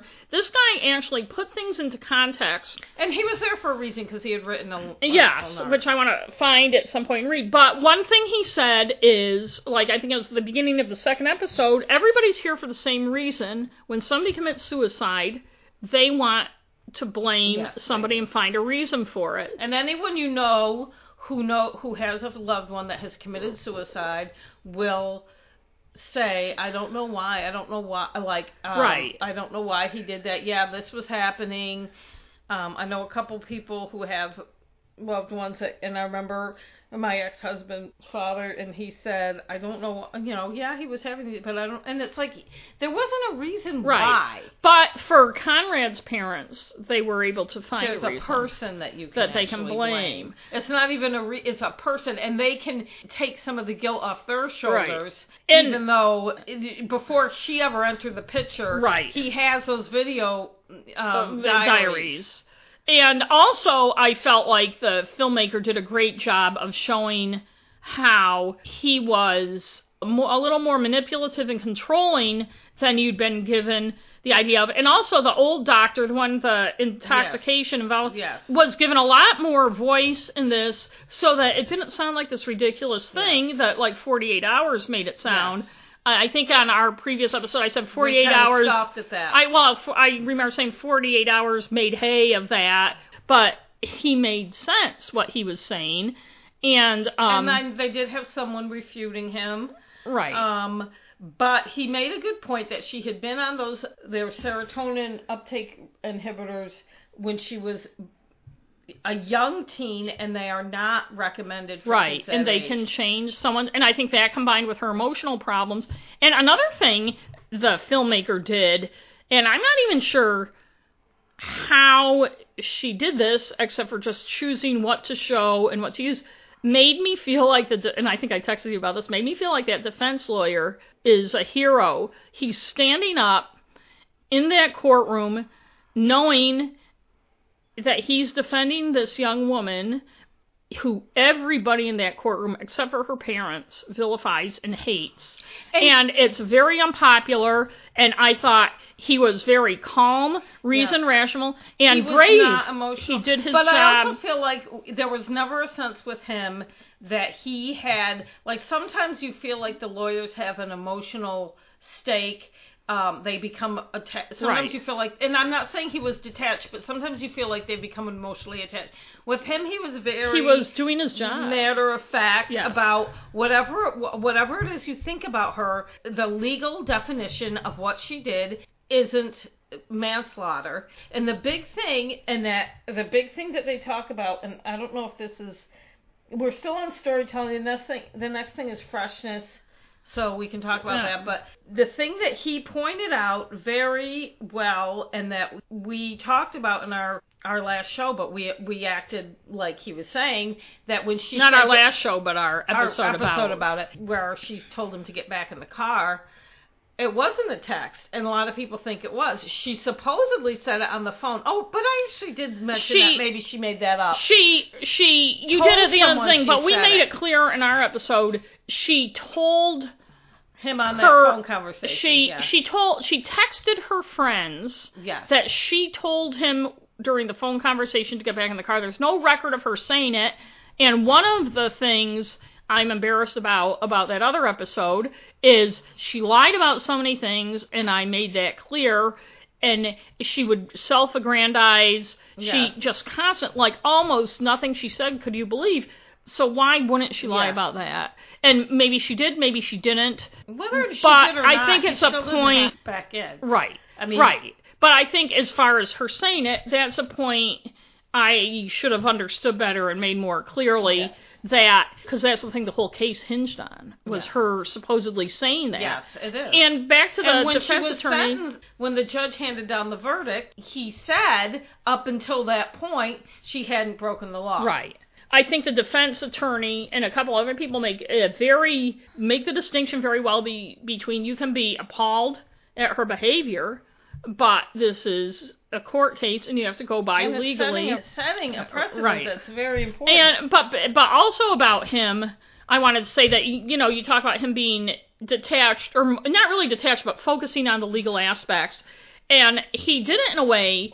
It wasn't like cold. no. It wasn't overly, but you felt like you he also had uh, is a human being concern about Yes. her. There are a couple things where they showed in the court where somebody would be saying something awful about her and he was turning and Yes, looking at her. Yes. I think he actually had empathy for Oh, her. yes, I think he and did. maybe Well, he was to know them the only well, I'm person. sure, you But. I'm sure there are lawyers who get to know their clients and hate them too. You know, Yes. I thought this documentary more than the CBS one I had seen a couple of years yeah, ago they didn't show him much on that. showed him and when he's standing up in that courtroom saying things that he knows that there's a hundred people Yeah. behind him all wishing they could kill him and he just plugs along But and he also stressed the importance of what it means for future cases. Yes. How this case is is. and his name's Joe Cataldo by yes, the way Joe Cataldo. And so the next thing we have is, on our list is freshness. and it was fresh It was even though it was a story we all know. yes and it's I, It's a tr- I tend to not want to watch things about stories I already know because I get frustrated Well, like when they I said, leave I'm things not going to out watch that Dateline about. Yeah, well, Dateline's getting on my nerves anyway. But I thought it was fresh in that we thought we knew. yes. It was fresh enough to make me realize I'd had Yes, uh, both of us felt yeah. bad about that Yes. episode. Yeah, Sorry, so Michelle. no, so no points taken away for freshness. repetition no i mean No. the filmmaker does it in a way that we have seen before where when they do repeat something it's to show you Right, like an innocent man. a different perspective Right. you like the text okay this is like in the first part you're saying she's saying well have you done it yet well blah blah blah and then when we see it uh, in the second part we kind of see it in the in the context of what he's saying Right. to her so yes And so she tells it in that saying. way. Here's what you think you know, Yes. and for a little while, I'm going to go along with that and present the story in the way you think you know it. Now I'm showing it to you again. Now that you have new information, now what do you think? Yes. And Very frankly, the fact that um, Conrad could have been manipulating Michelle is something that two years ago didn't occur to me, and now that I've read a lot, is listeners, you know, about your coercive control Yes, about that type Your- of thing. It's- favorite yes, yes. And how people can be subtly manipulated and stuff. the she was a very vulnerable and person. he told her, uh, and people are like, well, why didn't she just call some? Because any other friend would have called someone and and, He knew. them, but he knew she wouldn't, and he told her, "I will hate you." right. If you tell, He I played will never on talk to her- you again. And he was her only true friend. right. He was I her mean, only really. friend. He played on her vulnerabilities and manipulated her vul- vulnerabilities. And the, the fact that they never, and we talked about this in our episode before, they only met a few times, and any time that they set up to meet and they would, one They of them would. would. break off and the other would be like, okay, and right. they didn't really want to meet. And I think it's because in each other they had this, this kind of. It could be the person board. they wanted it to be Yeah. without having to deal with the messy and, cer- and they could, being and you could kind of be a confessor or tell anything Right. you want, and the other person isn't judging you, Right. Or understands what you're saying. Right. It's a bad combination sometimes. But also some of the text, like in the second part, he was very mean to Oh, her in a lot of ways, and playing on her vulnerabilities Yeah. and the fact that she knew she acted desperate and wanted friends and stuff, and that's something that hadn't really come out. And I think it's people's abhorrence or um, disinclination to say anything bad about someone who died, but we're talking about a death that has led to somebody going to prison. So you need to talk about his behavior and how you can't avoid his behavior and how it contributed. And also you can't avoid there shouldn't really be anyone to blame for this, but ultimately it's his parents' responsibility to take care of their child and know what's going on with him, to not beat him up, to not be in denial or whatever about his problems, to get him help whether he asked for it or not. I And- know. And I'm not saying they knew everything that was going on. they knew he there was there were issues. It's easy yes. to be in denial, though. I mean, It is. And I'm not saying it's the mother's fault he committed suicide, but I'm saying sometimes when someone commits suicide, it's no one's fault. No. And the best thing you can do is learn and understand what happened so you can look for signs in the future. And one big thing about this case is it puts the focus on the wrong thing for both Conrad, the Conrad Roys of the world, and the Michelle Carters of the world. That people with mental illnesses that make them seem like assholes are really at a disadvantage in this world because nobody wants to help them No. and they're easily made into and villains. nobody wants to deal with them. So So, so the last thing is beating the drum, which I don't. I think it does not. It does not, unlike a lot of the other coverage of it. It shows a very thought. It's thought provoking, but it shows a very even weight, kind of. I, um, both. I don't think you're going to necessarily change your mind watching it. If you felt one way, you might still feel. Although we did. I mean, did, I'm not saying we we had changed more our minds. I'm not saying we totally changed our minds because we could have, before I listened to our podcast again, I thought I had actually been worse than I was. I mean, we did acknowledge she was obviously mentally Yes, ill. We did did. acknowledge that legally we felt she shouldn't have been No. convicted. And, And you I, but I up- agree more with Amanda Knox's thing. Did you? I don't know if you got to that part with Sylvia. Amanda Knox I- had written a um an editorial about, and actually I agree with everything Amanda Knox said in her editorial. So you'll have to listen. You read the editorial. Didn't I agree with it too? Because I remember feeling we like I did. kind of agree Yeah, with I don't some think- of it. We I didn't think- agree with oh, all of okay. it, but now I more agree with Okay, I'll have to listen to the rest. Yeah. So, but she said she shouldn't was have been her- convicted right. because she, that we're ignoring her mental right, illness right, that's right. Yes.